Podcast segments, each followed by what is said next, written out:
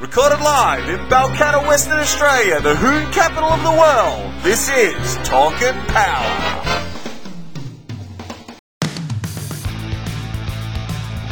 Gap is what happens uh, when you hold to the floor and crush the man next to you. There's space in between your back bumper and your front bumper. We, uh, in the South, we refer to it as the gap band. Well, I think, you know, Formula One is for grown-ups.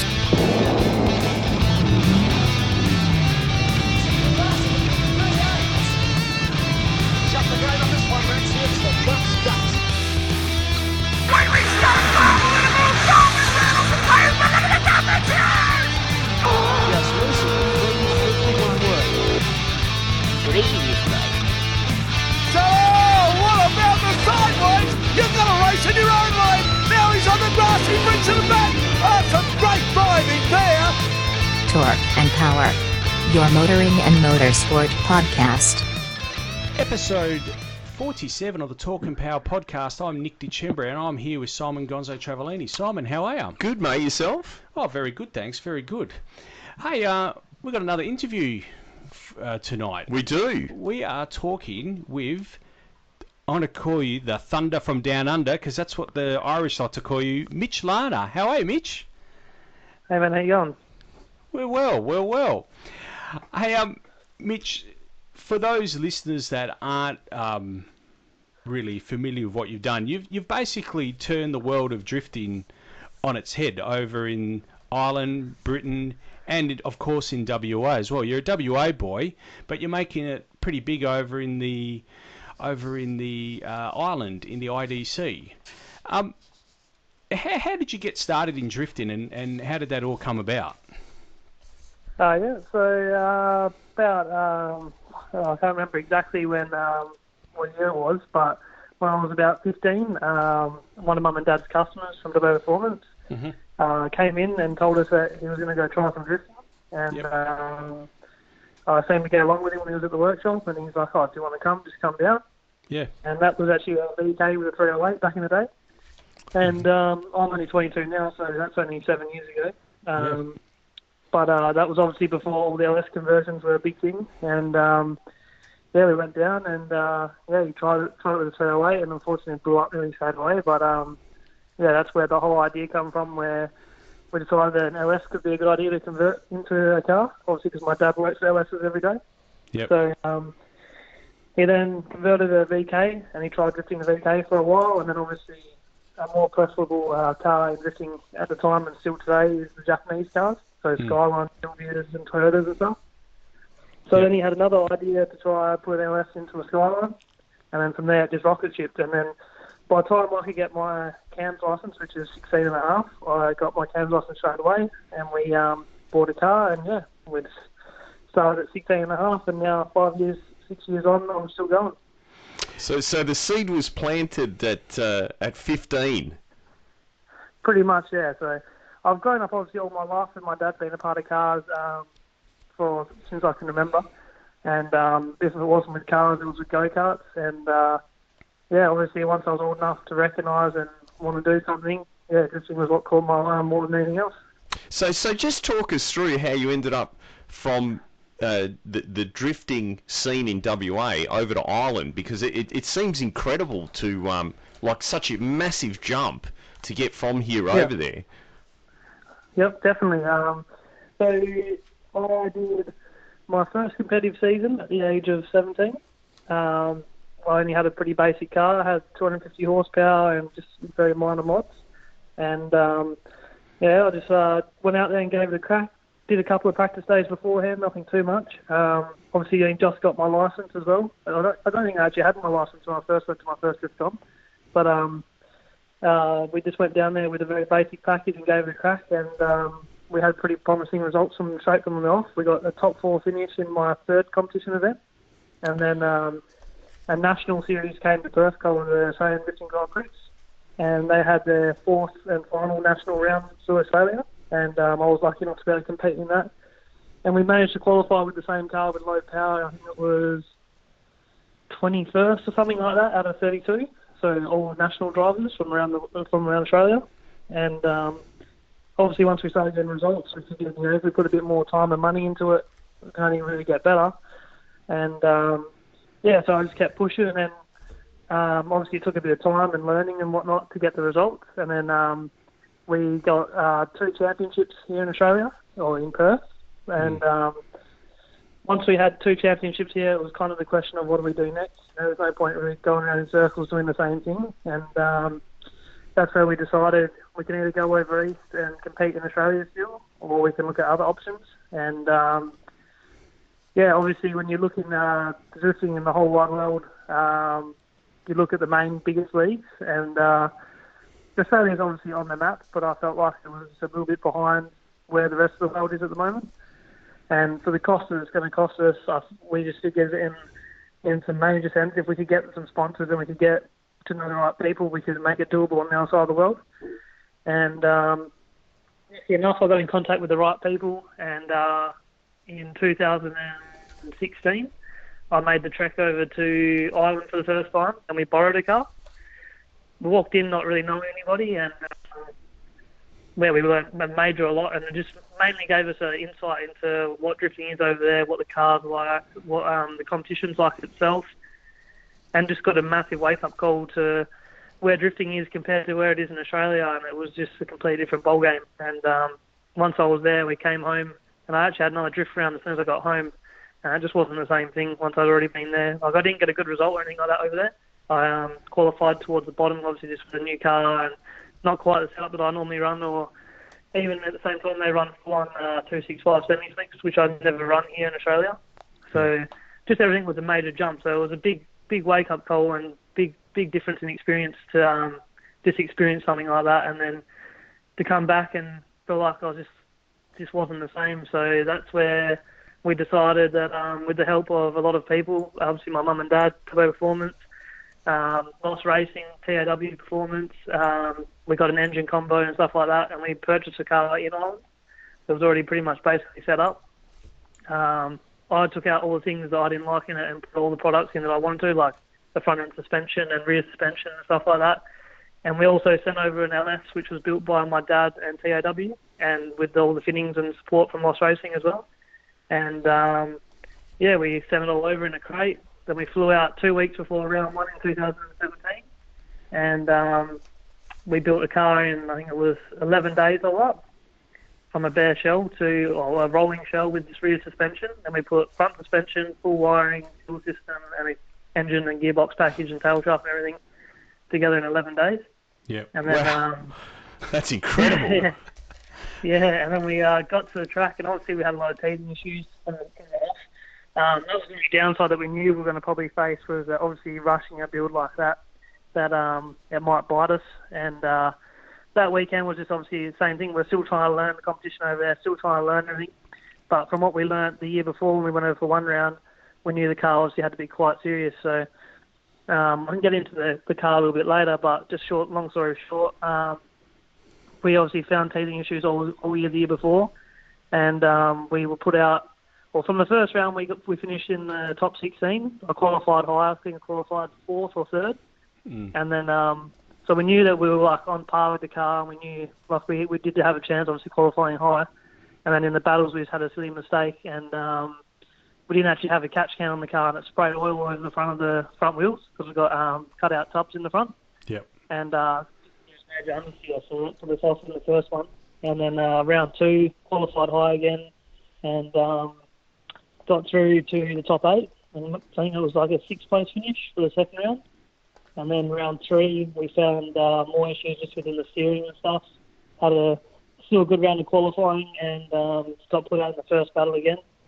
And then round four we finally made a bit of a breakthrough, qualified first. Um, that was actually the track we went to in two thousand sixteen for the first time. And um, qualified first, looked very promising, and then um, got through, or car caught fire in the top sixteen, so it looked like it was going to be over early. But we managed to fix what got burnt and got back out there for the second half of the battle and won the battle, and then went on to the top floor, where obviously, so if you don't know how drifting works, um, it's basically you qualify, and then there's a top thirty-two battle through, yep. and um, one versus thirty-two, two versus thirty-one, third versus thirtieth, et cetera. Um, and all of your works its way down to a final four. And then um, in the final four, I was obviously placing to go into the final or for third place. and um, the guy that I was versing ran into me and damaged my steering rack and yeah. was unable to be fixed, so we actually had to retire in fourth place, even though it looked very promising to that round. So, yeah, um, yeah, so we got on quite a high, and then, yeah, uh, into uh, round five, uh, we qualified high. We, um, uh, so the last round is actually the round where a lot of international drivers come to and the biggest names in drifting come to, mm-hmm. and we managed to... Uh, secure first place in qualifying up until the last two drivers, which was James Dean and uh, Peter Vinicic, uh, both uh, former drift competitors, and both placed first and third in uh, former drift history. Yep. And they managed just to pick me up right at the end in qualifying, and then in the first battle we just made a mistake and put ourselves up, and uh, yeah, the season over. And then um, this year we had a great year. We're on the podium every single round, mm. and. Um, Yeah, so I don't want to cut that short, but I've obviously been talking for a bit. But uh, the, this, this season, obviously, we knew what we had to do this year. Um, we wrote, we went home, or we put the car away and wrote down a big list of what we wanted to change for the year when we came back. Obviously, yeah. For me, it felt like in the first season, I didn't get to let out what I had and uh, show our potential completely in the season. We were just chasing our tail with the car most of the, uh, most of, most of the round. And uh, when the car worked and when I got comfortable with the car, we showed that we could place up higher. So. Um, Coming into this season, um, in I D C this year, I drove as much as I could in the off-season. Um, actually made myself a goal to drive once a week, which I completed up until May this year. I drove once a week since December. Um, whether it was burnout or drifting or go-karting or something, I just tried to be behind the wheel or something once a week, at least. Mm-hmm. And um, so that kept my driving up to scratch and uh, obviously hungry to keep driving. And then... Um, my parents and some more new sponsors that come on board, uh, Turbo Direct, new tyre sponsors, Vecino, they came on board, which made me more comfortable tyres. It gave me um, the perfect grip that I needed for the car. Yeah. And then, um, yeah, this season, like I say, we podiumed every single round. We qualified high every round, and um, we just got fit. Or I was chasing the championship all year. Um, I was in second place, while the guy that was uh, getting first was um, he won the first four rounds. So. It was more just a bit of a cat and mouse trying to chase him for the whole season. And then uh, right at the end, I still had a chance to win the championship. Um, so the round three and four, I actually placed second. We made it to the final in all of them. And yeah. uh, the points running twenty-five points at the final round. And, um, yeah, so he obviously qualified bad and got knocked out early. I still had a chance at winning. And um, I just tried to keep composed. And, uh, yeah, we qualified high and... Um, made it through to the finals and got third place, but unfortunately got knocked out early enough to claim a championship, so we ended up with second championship this year.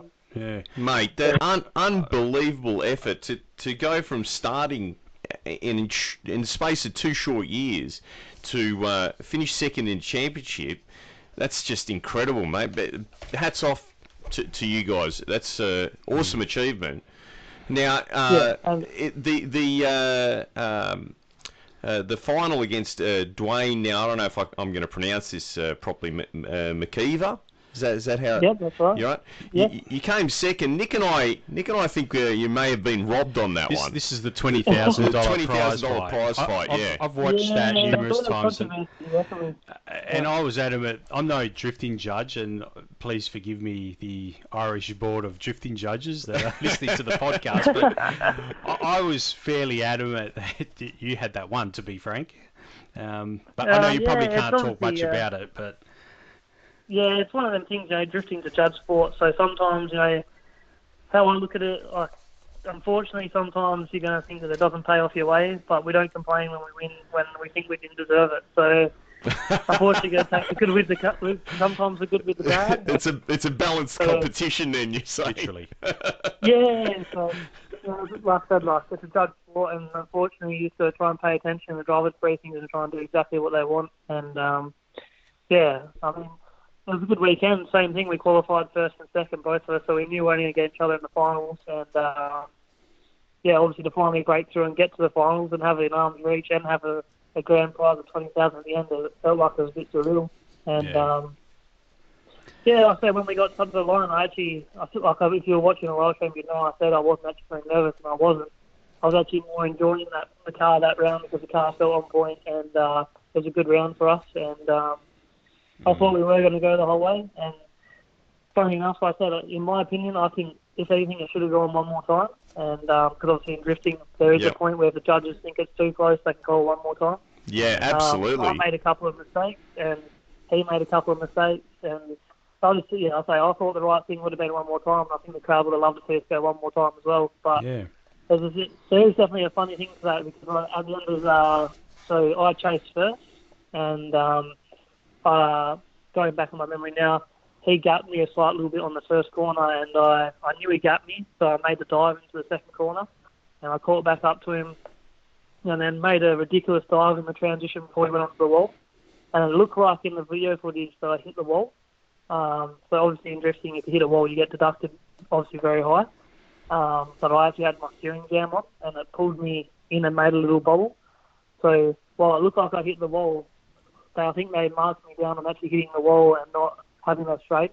Yeah. So there's a big difference in point deduction for um, straightening and for hitting a wall. Mm. So um, I believe, I think that they, they deducted me for a wall hit instead of a straighten, and that's probably what pushed over the edge to get him the win, because his lead run was obviously, it, was, it wasn't a hundred-point run, I don't personally think, um, but he did miss a couple of good points and was running a little bit in some spots.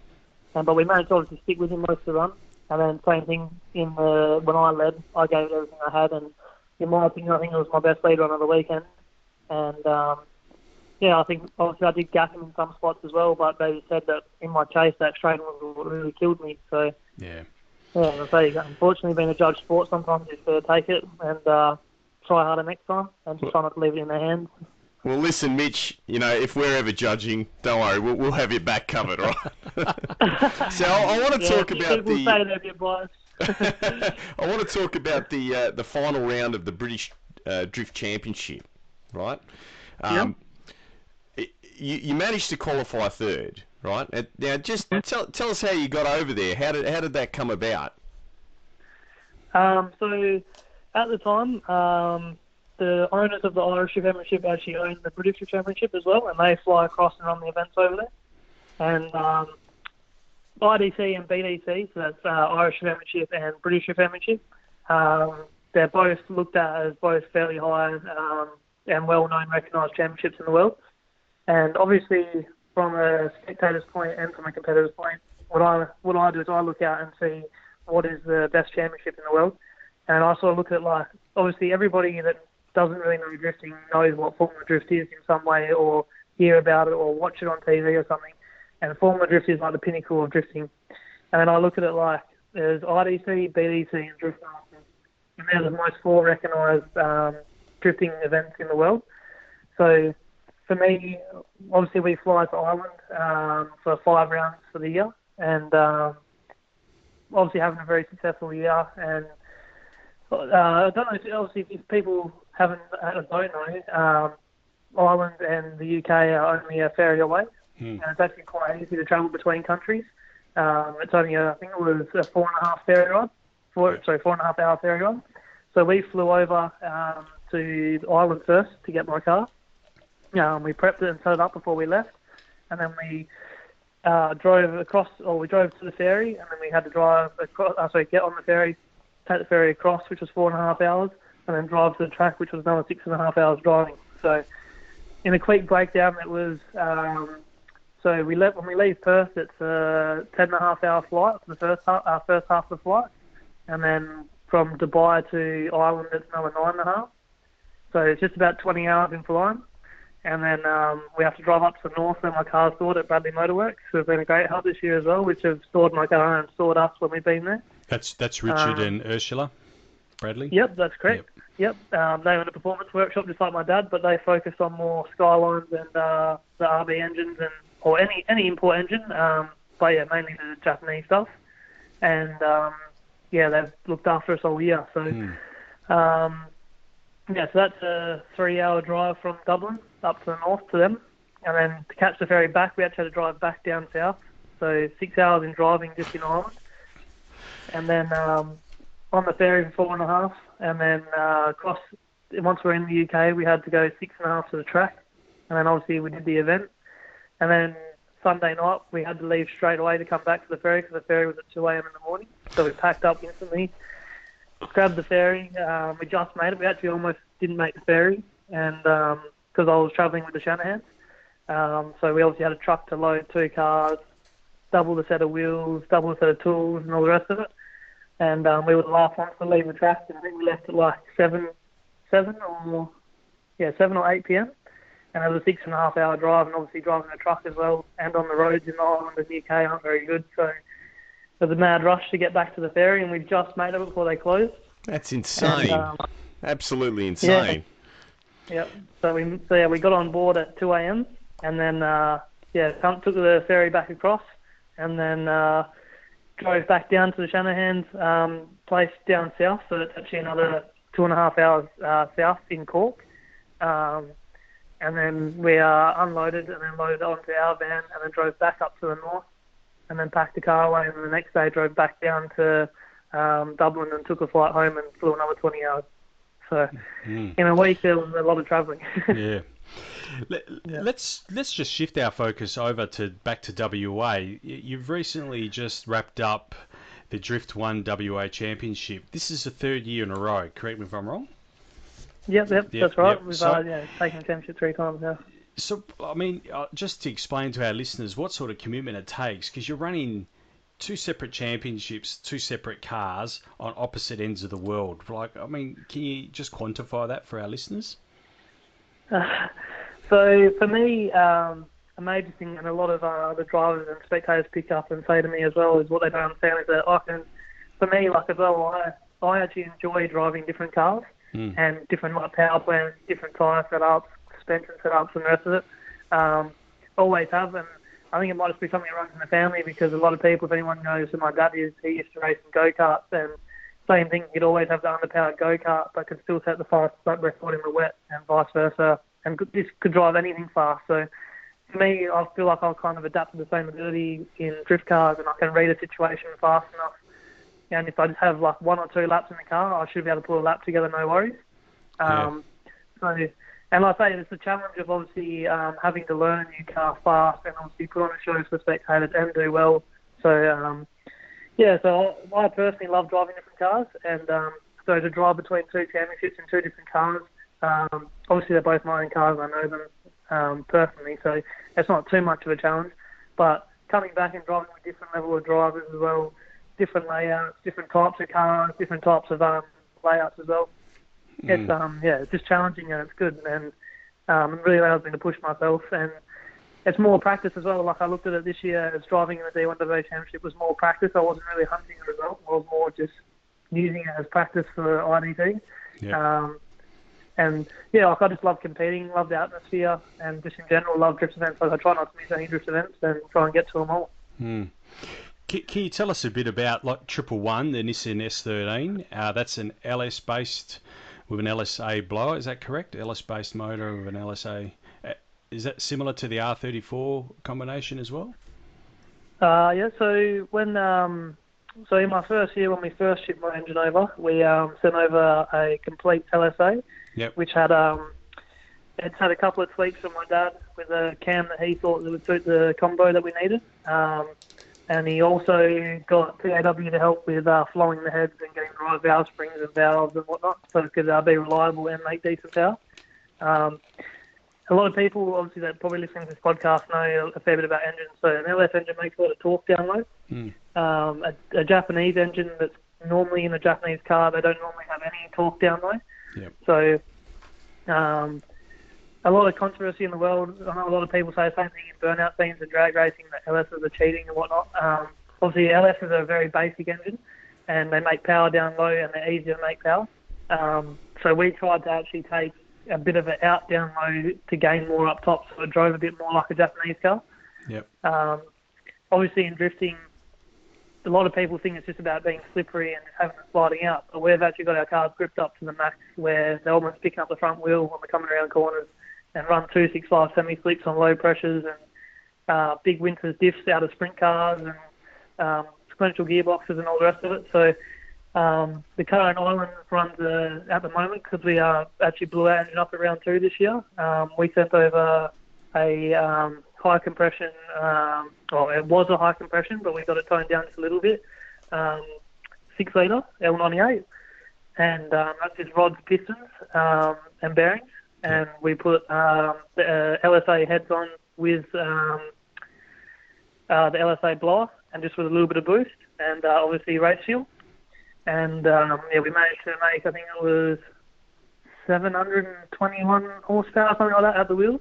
Yep. So, um, and L S A blower is obviously very, uh, not a lot of people know that probably either, but uh, L S A blower is limited to what they can physically make, obviously, because they're only a nineteen hundred um, size blower. Yeah, they're they're um, a very small blower, and, and those that try to overdrive them normally end up overheating the air that goes into the engine anyway. So yeah, so. That's right. Yeah, yeah. So we tried to, so we tried to basically have a reliable package and make decent power, and um, so we tried to keep the boost as low as possible, and we tried to go a cam that wasn't too aggressive and obviously not too too lazy either. Mm. Um, So having the high compression actually helped out a lot because it changed the way the boost goes. So with the boost pulleys we already had for the old engine. Yep, um, yep. And it made it made more power down low, but it lost a little bit of torque down low as well. It was weird how it worked out, but it actually drove a lot nicer once we changed engines because we obviously built the engine not knowing what it was going to do because we never had any experience with those superchargers or engine combos. And um, once we knew what the old engine was like, we could make the slight adjustments in the cam and... Um, in the head gaskets and compression ratios to try and make it just drive that a little bit nicer. Um, so, so you guys built it locally and shipped it over. Um, it, that that must have been in a very short space of time. That's an incredible effort. Yeah. Yep. Um, so we blew the engine up, and um, obviously it was one of those situations where it's like uh, it's not really doable because in Ireland there's not many L Ss around, and the U K there isn't either. And if there is, they're usually quite expensive. So we didn't really have the funds for that. And obviously just the funds alone to compete in the series with the car is quite high. Um, yeah. So for me, I almost looked at it like, uh, you know, our season was almost over after two good rounds at the beginning. Um, but we come home and had to think about it and have a chat to a few people. And uh, the six-liter that's built that was in the car now is actually one of my old engines. Um, we had a few dramas with it. Just um, we had the wrong size valves in it, and it was just they were a bit too heavy, and so it was just making a bit of metal. Um, so we gave that back to T A W, and he uh, redid the um, bearings in it, just get it, just make sure they were all right, and um, did the like, sorted out all our head gaskets and uh, regapped the pistons and stuff, so that way it was a little bit less compression. Mm-hmm. Um, and then obviously just to, to try and accommodate for the boost. Uh, and then we sent the short, so we kept, we left the supercharger in Ireland. And um, we brought the heads back with us when we came back. And um, we got the heads fully serviced and checked, and new valve springs put in and a new valve because one of the pistons collected a valve. And um, we, well, I actually didn't take any clothes over when we went back, but we put the heads in uh, my suitcases and we put the head gaskets in my dad's suitcase. And uh, we sent the, the short motor over uh, in, a, in a little crate. And um, yeah, luckily... We have another problem as well. We uh, we got there, and the engine was meant to arrive the Thursday before we got there, and we arrived on the Friday. And um, the engine actually hadn't landed um, on Friday. It landed at so we landed in the morning, and it landed on Friday at uh, five p m Oh, right. And then they didn't obviously get to do a customs check on it, and uh, I'm not sure if people know how customs work, but they've got a three-light system: red, green, and yellow. Mm-hmm. Um, if it's green, they get to go through without being checked. If it gets yellow or red, they have to be checked. So it was a mad rush trying to run around, hoping that it was going to get a green um, check, uh, like uh, check light. And luckily enough, we got a green check light. If it didn't get a green check light, then we would have had to wait till Monday, and then we would have lost four days in getting the car ready yeah. and putting the motor together. Because there was only obviously a short motor at the time, so it was just a mass- massive like stuff around, and freaking, it was just crazy. And obviously as well, obviously we've been there on the Friday. We didn't have any accommodation in Dublin. So we would have had to have gone up to the north and then come back down on the Monday to get the engine. So yeah. Lucky enough, we got the green light and we got it out. And, uh, yeah, had a massive rush. It was seven days to build the motor and get it back in. And, uh, yeah, managed to do it. I, I can relate to the no clothes thing. On one of my trips back from the U S, I put all my clothes in a box and sent it U S P S, and I brought a Lenko back in my suitcase, which when I got to customs... I think there was a red light on. now, now, listen, I, I got to ask you, Mitch, tell me about Franco. That's my favourite car out of all of them. It's our favourite too. It's an awesome looking car. Can you tell us a bit about it? Yeah, so it's a K D seventy Corolla. Yeah. Um, it's called a Franco because it's been uh, chopped up and uh, turned into a bit of a Frankenstein. Um, okay. I've made a full custom full custom front end for it, so it's all custom bumper and lights and everything like that, so it looks a little bit different. But uh, the main part of why it's called Franco is uh, it's got an S thirteen rear end in it, so full Silvia rear end, um, so the independent I R S um, with fully adjustable uh, camber cast, uh, sorry, camber uh, toe and um, uh, gave my mind now um, high caster lead, so you can adjust the toe, um, and obviously a lower control arm. So it's got four different pickup points, mm. and it's got a uh, big um, Silvia diff in it, so R two hundred diff with big five ball axles. And, uh, yeah, so basically it's like an F thirteen on a Corolla body, but on steroids, so it's kind of cool. And it is cool looking, end, yeah, and the front end's got um, full F thirteen front end as well, so it's basically a Silvia with a Corolla body on top of it. Hey, Mitch, while we got you, so tell us, plans for two thousand nineteen, are you able to elaborate on what you'll be up to next year? Um, well...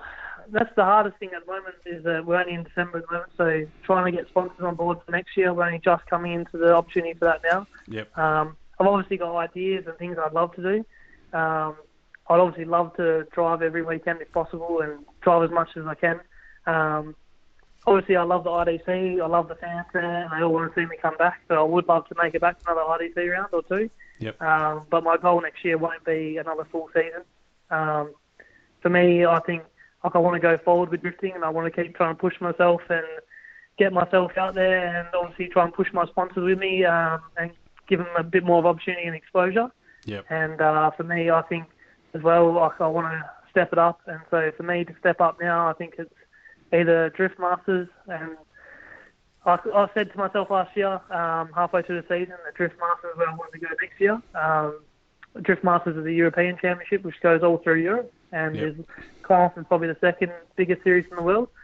Um, this year, from coming second in the I D C Championship, I actually earned a Formula Drift Pro license, um, which is obviously, like I said earlier, Formula Drift is the pinnacle of drifting in my eyes. Um, it's been around since since forever, since forever for me. Um, I think it's seventeen years or something like that it's been around. Um, and yeah, like it's got all the biggest and craziest drivers in the world with the biggest budget. It's almost like the V eight supercars of Australia in mm. drifting in the world. So, um, obviously that's big budget, and it's corporate, and it's massive. Um, it's not something easy to try and get into, obviously, but obtaining a license and being able to be a part of that, if I can get the funds and the sponsors behind me, um, that would be a major thing. But I am actually in talk at the moment with a few people and trying to make that happen. Um, Whether or not it comes through for this year, if it won't be this year, hopefully the year after. Yep. But, um, yeah, we do have things in the works that hopefully we can at least go over to Formula Drift and have a look at a round or two and just be a part of it and see how it all works. And, yeah, if not, we'll see how we go. But yeah. we just got to wait and see if sponsors want to play ball and, uh, yeah, see how we go. Well, well, we want to try and give you a bit of a hand with that. So we want to call out, reach out to all our listeners uh, to vote for Mitch for the Fans Driver of the Year. And Nick, if you can... Uh... So that's on the I D C website. If you go to the I D C website, I actually voted for you last night, Mitch, so you can still get on there and, and vote. So, yeah, to all of our listeners, get onto the I D C website and vote for Mitch Lana, Fans Driver of the Year. That's under I D C Pro, by the way. W A to the front.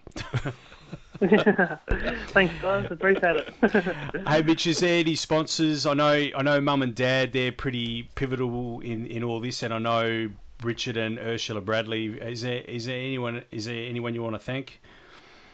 Yeah, yeah, definitely. Um, so like you said, my Mum and Dad, obviously, they're they're massive uh, help to this. Um, not only in what they do with their business to help me, and obviously my dad's knowledge in L S Motors, and obviously coming with me as well. Um, We've done sixteen trips overseas now, and you know, obviously couldn't have done it without him. Mm. Um, but just the support of my family and my friends, that's a major thing for me. Uh, and like I said, Richard and Ursula, they're, they're more my family more than anything else. You know, they gave us a home, a home for my car, for me and my dad. And also uh, Ethan, that came over and helped us for a couple of rounds this year. They also housed him as well. Um, I like being obviously Lost Racing. They've been behind me since I started my competitive drifting career, and they've mm-hmm. been with me non-stop and always support me week in, week out. Every single car I've built, they've helped me with all the products they can. Um, Rapid Crushing have been on board as well for a long time, uh, Dean Irvine. Um, yeah. He's obviously been a major, major help as well. Um, for a while there, we had uh, Outlaw Mechanical. Um, haven't spoken to him in a little while, but I'm still obviously very internally grateful for his support that he has over the years as well. Yep. Um, And yeah, basically all my fans and everybody else that supports me, it's, I couldn't do it without obviously any support. So, yeah. And obviously you guys as well for trying, reaching out and getting in contact with me and helping push my story as well. That's a, that's a massive thing for me. So well, thank we also, you guys for that as well. We also need to thank Wayne. Wayne is a mutual friend of, of your father. I think he, Wayne uses your father for his drag racing um, needs. Uh, Wayne Pratt's that is as well. He he suggested yep, yep, to me definitely. a couple of times to reach out to you. So thanks to Wayne as well, because I know he's, I think yep. he's your number one fan, to be frank. Yeah, no, definitely. The the Pratt's family have been a great major support of my parents for a long time, and obviously myself as well. Yeah. And uh, you know, every time he comes to the workshop, he always has a big smile on his face, and the kids love it. And the kids walk around with my shirts and my hats and stickers and everything, and they love it. So yeah. I say it's all it's all the people like Wayne and his family that come and support me, that make me want to keep drifting and make me want to keep putting on a show for all of them. So yeah, yeah no, definitely no. a big thanks to them. Yeah. Hey, where can we find information about yourself? I know Mitch Lana Triple One is one of your uh, Facebook pages. Is there any, anywhere else? Yeah, so, um, yeah, like I said, I've got a Facebook page, um, Mitch Lana Triple One. Um, I'm also on Instagram with the same thing, Mitch Lana. Um, you can find our hashtag with uh, hashtag Mitch Lana Triple One. Yep. And I've also, uh, I'm also starting a business next year. If anyone who is listening and wants to see what drifting is about, I'm starting up a business called Pro Drift Rides next year. Um, I've actually already started the company, but it's had a bit of a break with all the um, drifting I've been doing with myself overseas this year and last year. Um, but next year, uh, Pro Drift Rides is making a comeback, and we're going to be holding drift passenger rides with myself and a team of uh, five cars. And um, yeah, so anyone wants to come for a ride, you guys can come see me at the track and uh, come for a ride with us as well. I'll tell you what, Mitch, I just saw a video the other night of you. It's from Barbagallo Raceway. The, the the car... The tip-in. The, the tip-in is not just the tip-in. The back of the car is actually overtaken the front of the car, and you're going into the corner with the back first, so you still manage to hold it. I don't know how you do that. That's an amazing trick, yeah. that one. Yeah, it's called backwards entry, that one. Yeah, that was amazing. That was really... If you haven't seen it, go. I urge our listeners to go to your Facebook page, and just watching that video is worth it. It's it's amazing. It really is. I'll, yeah. I'll actually share it on our on our Facebook page as well, because it really is well, something I'll do one special. Better for you guys. If you both come to the track and I can take passes next, I'll take both of you for a ride and show you what it's like in the car. Oh, good. There you go. All right. Yeah, you know, you know those little bags that they have in the airplanes? You're going to need one for Nick.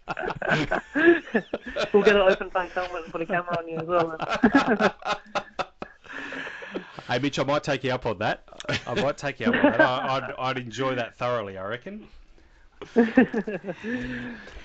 Hey, Mitch, we'll let you get back to it. I, we really appreciate your time tonight. Um, we wish you all the best for, for next year as well, and uh, have a great Christmas and New Year, and, and uh, take care and look after yourself, and uh, we wish you all the very best, and thanks for coming on. And thanks for taking the time yeah, out, mate. We we, uh, we appreciate how busy your schedule is, and um, I, I can't fathom putting in as many laps as you do in a year. It's ridiculous. Mm. But... Uh, Uh, you know, so we really appreciate it, and I'm sure uh, all, all our uh, listeners do as well. Yeah, definitely. So all the best for this coming season.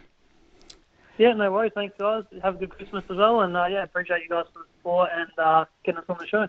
No worries, Mitch. Take care. No worries. Thank you. All right, another magnificent interview uh, with young Mitch Lana. Great to see him going places, young Mitch. Isn't it amazing how many awesome motorsport exports W A has managed to produce? Mm. And, you know, in Mitch's case, I mean, it's one thing to, uh, you know, like in the case of Daniel Ricciardo, go over, be part of a team and, and basically mm. follow the, the deal around the world. But you're basically in that. You're, you know, whereas with him, he's on the international scene with the, the Irish Drift Championship, yeah. second, and, you know, very close second mm, at that. Definitely, yeah. Um, but he also won the local championship. How yeah. amazing is that? I mean, travelling between the two countries and the logistics of it, the maintenance on the cars, incredible effort from him, his whole family, the whole crew. Unbelievable. Yeah. No, it certainly is. It certainly is. It's great to see him going so well, so well indeed. So what? Um, what's not a very incredible effort is the uh, the U P S tracking. No, I'm a bit disappointed with U P S. We made a bit of a joke about them on uh, the Facebook page. It's actually, the joke's actually getting worse. It, or, it or is funnier. Getting, it depends wow. on how you look at it. Well, for me, it's getting worse. It might be funny for everyone else. So basically, our diff centre, and um, because the Motorplex wants to run the radial deal over a quarter mile, even though the rest of the world runs it over the eighth. But anyway, so, so our diff centre, our wheels and tyres, are in a large box that, according to U P S tracking, was destined to be li- delivered at five p.m. on Thursday, the sixth of December, mm. which was last week. Yep. And as we record, it's the eleventh of December. So it's still in Honolulu. It's in, it's in Honolulu. I believe that Hawaii Five-O have the radials in custody. And, and that uh, Steve and Dano are going to book him with Murder Nova. But anyway, anyway, it's another story. So keep an eye out for the tracking. The tracking number's there if you want to track it yourself. Yeah. This is just typical of what happens to us in Talk and Power when we're trying to put a car together on a schedule. Um, on that note, yeah. the Camry. Mm. The Camry. So we're very close. Uh, there's a couple of small details left. Mm. And one of those details are the uh, lifters. For those of you that aren't familiar with um, the Japanese overhead cam style engines, ones that don't run rockers, run a, uh, a a lifter directly under the cam that acts directly on the valve, and that's how the Camry setup is. Now, I ordered uh, the week before last twenty-four lifters because they generally have the shim on the top of the bucket. We want to go to a shim under bucket setup, because they, you know, I've been told that they flick the shim out at high R P M if you, oh, okay. if you get valve float. This is common with, you know, other other motors like two J Zs and so on and so forth. So I ordered twenty-four of, of the buckets and some shims so that we can work out what thickness shims we need. Mm-hmm. And uh, they reassured me that they would also be here on Thursday. And I got an email today. And it's not the supplier's fault. The supplier, yep. you know, did the right thing and advised me today. It's the manufacturer's fault. So I got an email today that we will see them late January, early February. Oh, really? Well, actually, no. It didn't say that. What it said was that the manufacturer will have them in stock again late January, early February. Mm, that kind of puts a dent in things, doesn't mm, it? Yeah. Mm. So once again, the Talk and Power deadline motor vehicle curse strikes again. Look, that's okay. There's probably still things we can do. We can get the bottom end together, I guess. And we we can we can now. Now the question that I've got, we've got the um, the schedule for the Perth round of the supercars, mm, right? Yep. Will we be able to get the Camry to Barbagallo's yep. to get a hot lap down? To see whether we can go around faster than the trucks. Yeah, definitely. This is not till May, so we've got plenty of time. Plenty of time? Jeez, I've just recorded myself saying that. So, yeah, that's not till May. So, yeah, definitely. I, we, we need to get down to Barbagallo and put a lap in. Put a lap in and compare yeah. it with the... The, uh, the trucks. The trucks. The not-so-super not trucks. Not-so-super trucks. I'm looking forward to that. So, actually, yeah, so the Perth rounds have been um, re- not revised, but as we know, they're going to be night night races. Um, Uh, so there'll be a Friday night race at six p.m. and a Saturday night race at six p.m. So that's going to be quite quite exciting. And they will start, obviously, in the, in the dusk of the evening and then finish in full day, uh, night time. Do you think that's going to work? Um, from a telecast point of view, yeah, because it'll be eight p.m. in the eastern states and fitting quite well, I think, with, with their viewing over there. What about from a mosquito point of view? Look, Wanneroo's not too bad that time of the year, but it'll be fresh. I'll give you the tip. In May in Wanneroo, I'll, believe me, it'll be fresh. But I look, I'm looking forward to it. I, I think it'll it'll um, create a few challenges for the event organisers. But I, I like to see Perth getting behind something a little bit different. So your your something a little bit different would be to have it on on um, uh, Riverside Drive. Yeah, yeah, that would be cool. Yeah. But anyway. So you're obviously going. Yeah, I'll be going. You've locked it in. Yep. Yep. Are you going to bring like a, a little camping kit? Maybe light a little fire next to the track. Have some, a, have some cocoa, some marshmallows. The, the years gone by, I used to camp out on Water Lab actually with my mates.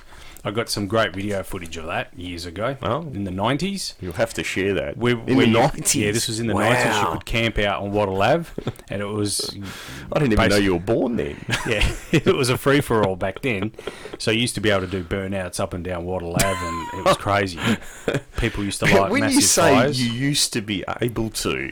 Yeah, well, yeah, you can't do that. You can't camp there anymore now. It's a, the, the Ranger come down on you like a ton of bricks. No. As soon as the event's over... Can't get a permit? No, no, no, no, no camping at all. So anyway, that's so on on the subject of the supercars. Mm. Richie Stanaway, yeah, Richie uh, was mutually. I don't know whether it was a mutual agreement, but uh, they parted ways from Tickford Racing. Gone, he's, yeah, gone, gone. Yeah. Look, his performance wasn't the best this year. He was a young guy. He, did, he young. didn't get the tick from Tickford. No, no. He's, he got a big cross actually. So. CrossFit. CrossFit yeah. Racing. They've actually, the unsettling news is they've actually handed in uh, a, a contract as well, a racing entitlement contract. Well, twenty-three Reds picked that up, mm. if, if I'm understanding that correctly. I watched a uh, interview with the owner. Mm. Um, he owned uh, like forty-something panel shops and sold them recently, yeah. more than likely to an insurance company. And um, he's very excited about entering into the foray. But they're a one-car team at this That's point correct, in time. Yeah. It, it's, you know, when you look at the larger outfits where they have their own in-house C N C machining and, you know, chassis building facilities and so on, do you think that a one-car outfit um, is, is going to be able to cut the mustard, so Pro- to speak? Probably not, no. And there's been examples of that not working in the past. I think the best way to do it is the way that they're doing it, however, coming under the umbrella of Tickford Racing at the very least, and they'll have the backup of the Tickford team. Yeah, yeah. However, there's still a seat available because, as we know, Richie's gone and Mark Winterbottom's gone as well, so there's still one seat available. So, And, and do you think the deciding factor with um, Tickford and, and Stanaway... Uh, you know, parting company was, was his performance this season? It was his performance and also his attitude as well. There was a couple of races there where he didn't respond to requests of the team in a positive manner. Oh, that, and that sounds a lot like uh, a certain Formula One driver yeah, too, doesn't it? It does, it does. But uh, that one driver, it was at least putting uh, runs on the board where Richie wasn't. So anyway, look, I mean, I, I wish Richie well. It's uncertain about what, what he'll be doing next year. He's got great talent. I think he'll pop up somewhere. But, um, yeah, unfortunately, we won't be seeing him in a supercar at all. Well, speaking of Formula One, the yep. F I A had their prize-giving ceremony oh. for two thousand eighteen. Mate, it was awesome. It was great. If you haven't seen it, go to the Formula One Facebook page, Kimi Räikkönen, off his chops. Blind. No other way of putting it. Sorry, Kimi, but he was absolutely toast. But it was great to see a bit of personality from him. And Sebastian Vettel as well. I don't know, November finished last month or eleven days ago, but he's got, got this moustaching happening as well. So, um, yeah, it was quite interesting. But well, you know, he might be doing some porn on the side in the off-season. He looked at it. It's terrible. It was absolutely... But uh, yeah, look, Kimi. Uh, you know what can I say? It was he was absolutely, he was flying. He was up there with, he was flying anyway. Well, it's good to see that these guys have got a sense of humour, and you know they have. Yeah. Hey, they've announced the final driving. So if you go back to our website, I've got a on my blog there. I had a predictor halfway through the year. Got some of them right. Got most of them wrong, to be frank. But some of them got right anyway. Look, so Ferrari's locked in with Sebastian Vettel and, and Charles Leclerc. Uh, Haas... Leclerc. Leclerc. Leclerc. Leclerc. Yeah. That's how Charles Leclerc is how they actually say Charles it. Leclerc. Yeah, Charles Leclerc. The, the C at the end silent, is it? I think so, yeah. Oh, of course. Hey, Haas has gone with a proven combo of Romain Grosjean and Kevin Magnussen. They haven't changed. So would that, would that be Rich Energy in French would be Rich Energy?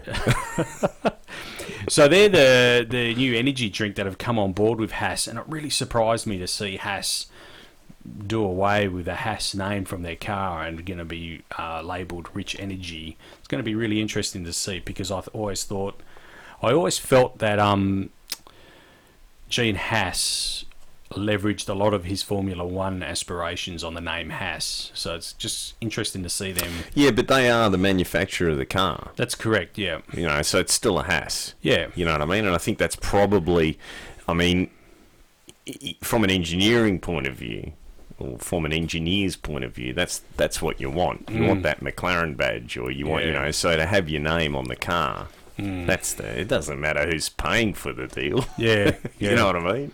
You don't know, he might own part of Rich Energy.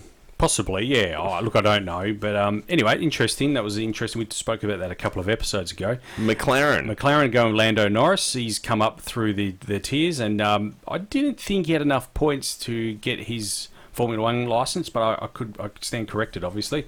And obviously, uh, Carlos Sainz Junior, as we knew, was uh, he'll be the lead driver there at McLaren. So yep. it's great to see Carlos Sainz Junior get a drive there.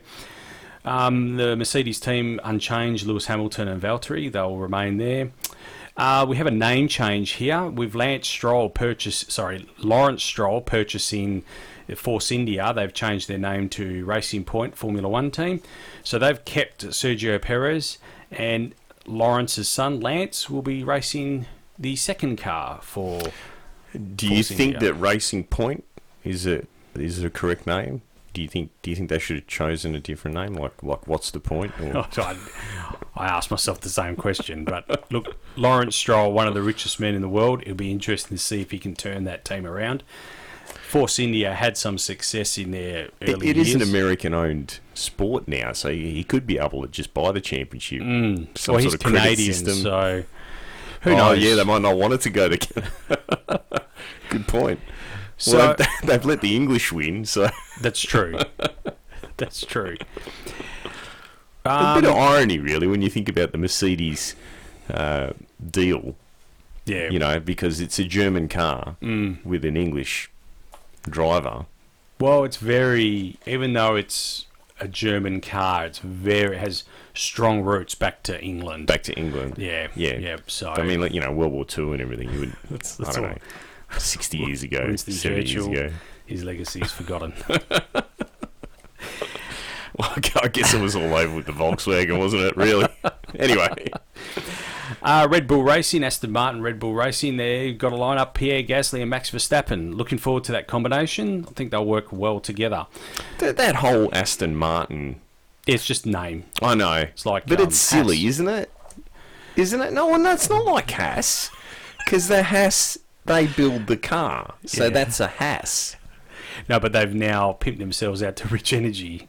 So yeah, but Red it's Bull. still, the car's still a Haas. Yeah. McLaren's still a McLaren. It's got a sponsor's name on yeah. it. Aston Martin has got treat, nothing to do with that car. Treat it as a sponsor. Yeah, look, I agree. If it had Aston Martin running gear, it'd probably be... Might be more reliable, actually. But anyway, um, yeah, Pierre Gasly and Max Verstappen make their driving combination for next year. Renault. Renault. Daniel Ricciardo, Nico Hülkenberg. I'm looking forward to, see. to seeing that one. Yeah. I'm look- If they've ironed all the bugs out, oh, Daniel's going to give it to him. Yeah.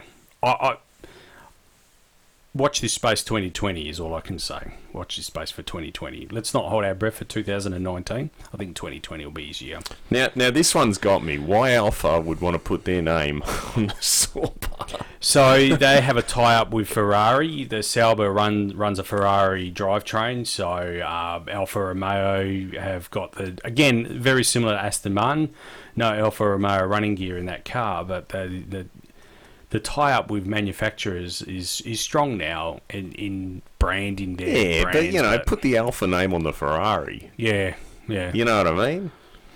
The sorbet, I mean, it sounds like something you eat, a sorbet or something. You know what I mean? Anyway, anyway. So they'll have Kimi Räikkönen on board, so they've done the swap there. Charles has gone to Ferrari and Kimi has gone to Sauber, and they've got a new driver as well, Antonio Giovinazzi. Giovinazzi. This is really good. So he's an Italian Italian driver, and it's great to see some Italians coming through the ranks. Can't wait to see how he goes in the Sauber.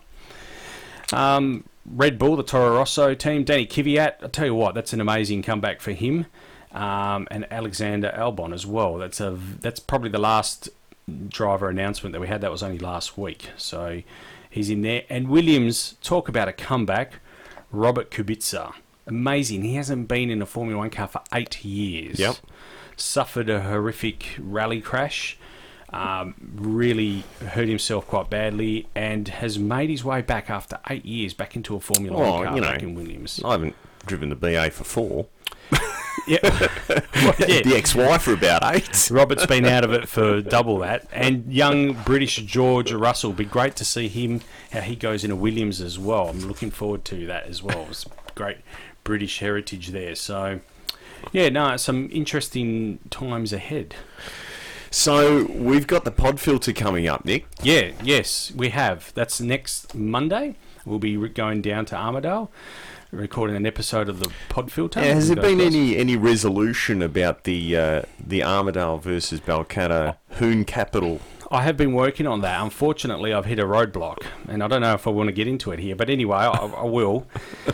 We've contacted. Oh, I've contacted uh, the Department of Transport's office, Rita Saffiotti, and they said they don't carry those numbers or figures. That we need to go to the W A Police Department. Did that. They don't carry those numbers or figures either, which I find very hard to believe. You need to do the F E A. Freedom of Information. Why is it called an F E A? I don't know. But I, finite element analysis. I, I didn't want to bog down too much into it and, and do that. Must be an F O A. Yeah, yeah. But I, I, I find it amazing. You know, um, there's an engineer that I know that was doing some statistical work for uh, the... Um, and, and this might be a department that you might want to aim your um, inquiries to, the, the uh, road safety Mm-hmm. Uh, section oh, yeah. of, of the, I believe it's of the Department of Transport. Yep. Um, and he was shocked at at um, how they went about coming up with certain statistics, because the sti- the statistical data, or the collection of statistical data, and the way they uh, did it was very filtered, so that you deliberately couldn't make assertions. Like, for example, if you tried to get the statistics on how many car accidents uh, involved modified vehicles versus mm. standard vehicles, I'll guarantee you they won't be able to provide it to you. Yeah. And it's because they deliberately don't collect it. And this may be the same thing, because yeah. if you found that most of the hooning Uh, occurred in a particular area, there would be a fair argument to say that, well, you should have more more of a police presence in that area. Mm. True? Yep. But then if you followed that up by finding that there is more of a police presence in that area, then how can you know for sure that the hoon activity is greater there? It just happens that you've got more police there yeah. that are um, catching the people in the act. For all we know, the hoon capital of Western Australia could be Nedlands mm. or Dalkeith. Yeah. yeah. It's interesting, yeah, both departments said that they don't carry those numbers, and I don't believe that for one minute. I do believe that they have those numbers and figures available to them, just not making them available to us. I did say it was um, for a podcast and we wanted to have a chat about it, but um, clearly not available at this time. Now, you're you're um, you're heading down to Custom Cars and Coffee. Yep. The, and, and there's a radial event on. There is. There's a big radial event on. There's sort of the showcase of the of the day. So it's the Custom Cars and Coffee um, final end of season meet, which is always a big one down at the track. I went last year and it was huge. End of year. Uh, end of year. Yep.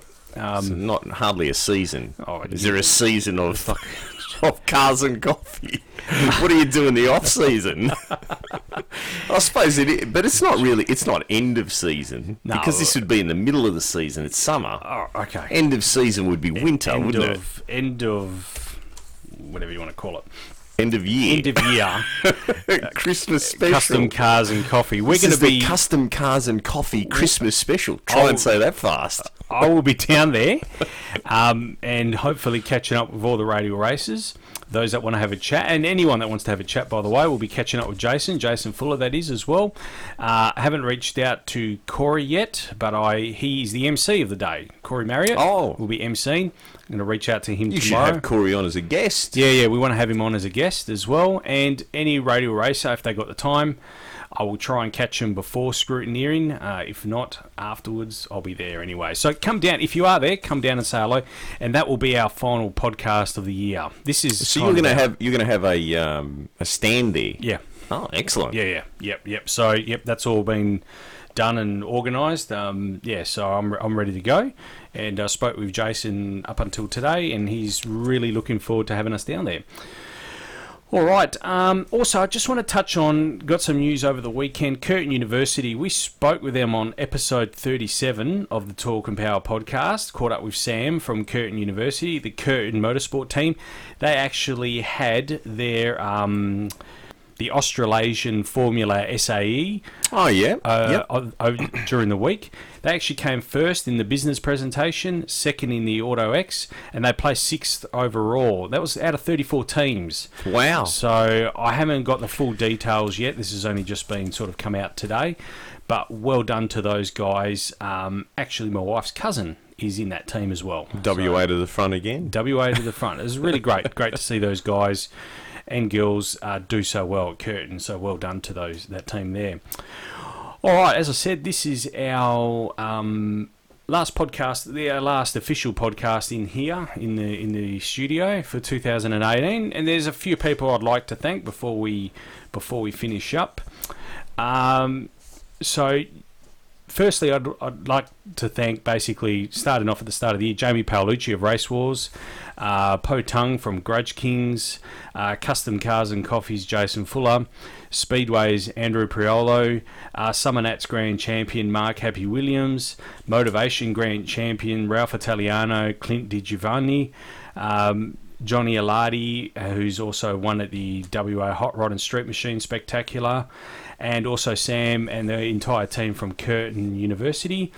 Also, big shout out to Luke Newhoff, who sat in that chair for one episode this year. That was great. Uh, also, Stewie Bond was instrumental in getting us down to uh, twenty-four hours of lemons, so big thanks to him. And he's also been helping out a lot with the Camry as well. Um, Tracy DeJager, the Outlaw Nitro Funny Car driver, uh, sportsman racer and founder of the Quarter Mile Drag Racing Experience, Kyle Putland. Uh, also, of course, how can we forget uh, Kelly Betts? Kelly Betts, yeah, yep. Australia's first female Top Fuel champion. Um, also, Harry Haig for coming on, and of course tonight Mitch Lana as well. But our biggest thanks goes out to this man who sits right here, Simon Gonzo Travellini, and his family, his lovely wife, uh, and his his baby son as well, for the time he gives up for this podcast and these crazy car builds that he's coming along with, and just all the stuff that we do. We can't do this without this man here, so I just want to thank you very much. Thanks, Nick. Now we've got some big news for the uh, the next series. Mm. Um, it, we might not be in there, but we're building a studio. Yep. Dedicated to Talk and Power. Mm-hmm. Um, I'm, I think Nick's going to post up some, some yeah. sneak pics. Yep. Uh, so uh, hopefully uh, we'll transition from not just a podcast to more of a, a, a web yeah. uh, show. Yep. And um, we'll be able to get the guests in. Yeah. Have a real green room. And yeah. Look, I mean, it's been not problematic, but this the the Balcatta studio, which is yeah, and, and the background noise of uh, guys doing burnouts and you know continuously. Yeah, no, has uh, so yeah. Look, we are we're making a few changes. But I'm really looking th- forward to two thousand nineteen, because this was more of a bit of a consolidation year on, on our two thousand seventeen. We've but, got the the Camry. Yep. B A Baracus coming yep. back with the small tyre. Mm-hmm. Hopefully the X Y at some yep. stage or another. We'll find time for that. Yep. Then then, then we've got some other sneaky projects going on in the background. We can't say too much. And I'd also like to thank my wife and my kids as well for the time. Well, they don't. They they they basically vacate their house whenever we do these things, and also help me out. With I think some that's of the... that's by choice, Nick. Actually, to be honest with you. All right, and you know what? We can't do this as well without our listeners and the feedback we get. Like people that I was just talking about before, Wayne. And our sponsors. Yeah, don't forget our sponsors. Our sponsors as well, of course. Yeah, we can't do this without without our without our listeners. And our sponsors, um, Stewie Bond from W A Suspensions, All Fast Torque Converters, of course. Jamie from Shift Kits. Yeah, Jamie from Shift Kits Australia. Uh, Johnny from Benzine Detailing. Also, uh, the crew at S C M as well for helping us out with parts along the way. Uh, Trevor James, uh, B J Mechanical, or B G Mechanical, whatever he calls it. B G Mechanical. B G Mechanical, sorry. Um, also, Matt, the air conditioning guy, who's helped us out a fair bit. Scotty Mac Bryson. One, Mac, Mac one, one air yep. conditioning. Scotty Bryson. Scotty Bryson helped us out a fair bit. big thanks to David, David Norell. Yep. He is always there, hands on tools. He's, he's there more than Nick. Yeah, he is. He's a good guy, David. I've got a lot of time for him. Considering it's not his show. Simon and myself are trying to find him a wife too, by the way. Yeah, that that's can, that's still out there. Anyone knows any single women? I don't know if you can help us out with that, but if you can, that would be great. Um, also, uh, young Travis as well, that helps us out. Um, he's Travis great. Freeman, yes. Yep, and Breno as well. Brendan, Breno, of he course. helps us out a lot. Um, and if there's anyone forgotten, my... my Ashar, Ashar, of course. Ashar. Yep, yep. He's actually setting up the new studio. He's renovating it. He's renovating, a builder, building, building, building the studio. Painting. Spac filling, all those sorts of jobs that are not exciting, but uh, he's doing that as we speak. So, and, and as Nick, as Nick has already mentioned, without our listeners, mm. without our thousands of devoted fans, we would be no point. Yeah, yeah, we wouldn't do the, this. The podcast would be so. From both of us, yep. we thank you for for tuning in and listening to and watching our crazy antics, mm. and uh, we hope that we keep you entertained, and we promise you that you ain't seen nothing yet. So to all of you, from all of us, Merry Christmas, Happy New Year. Take care, guys. See you on the street.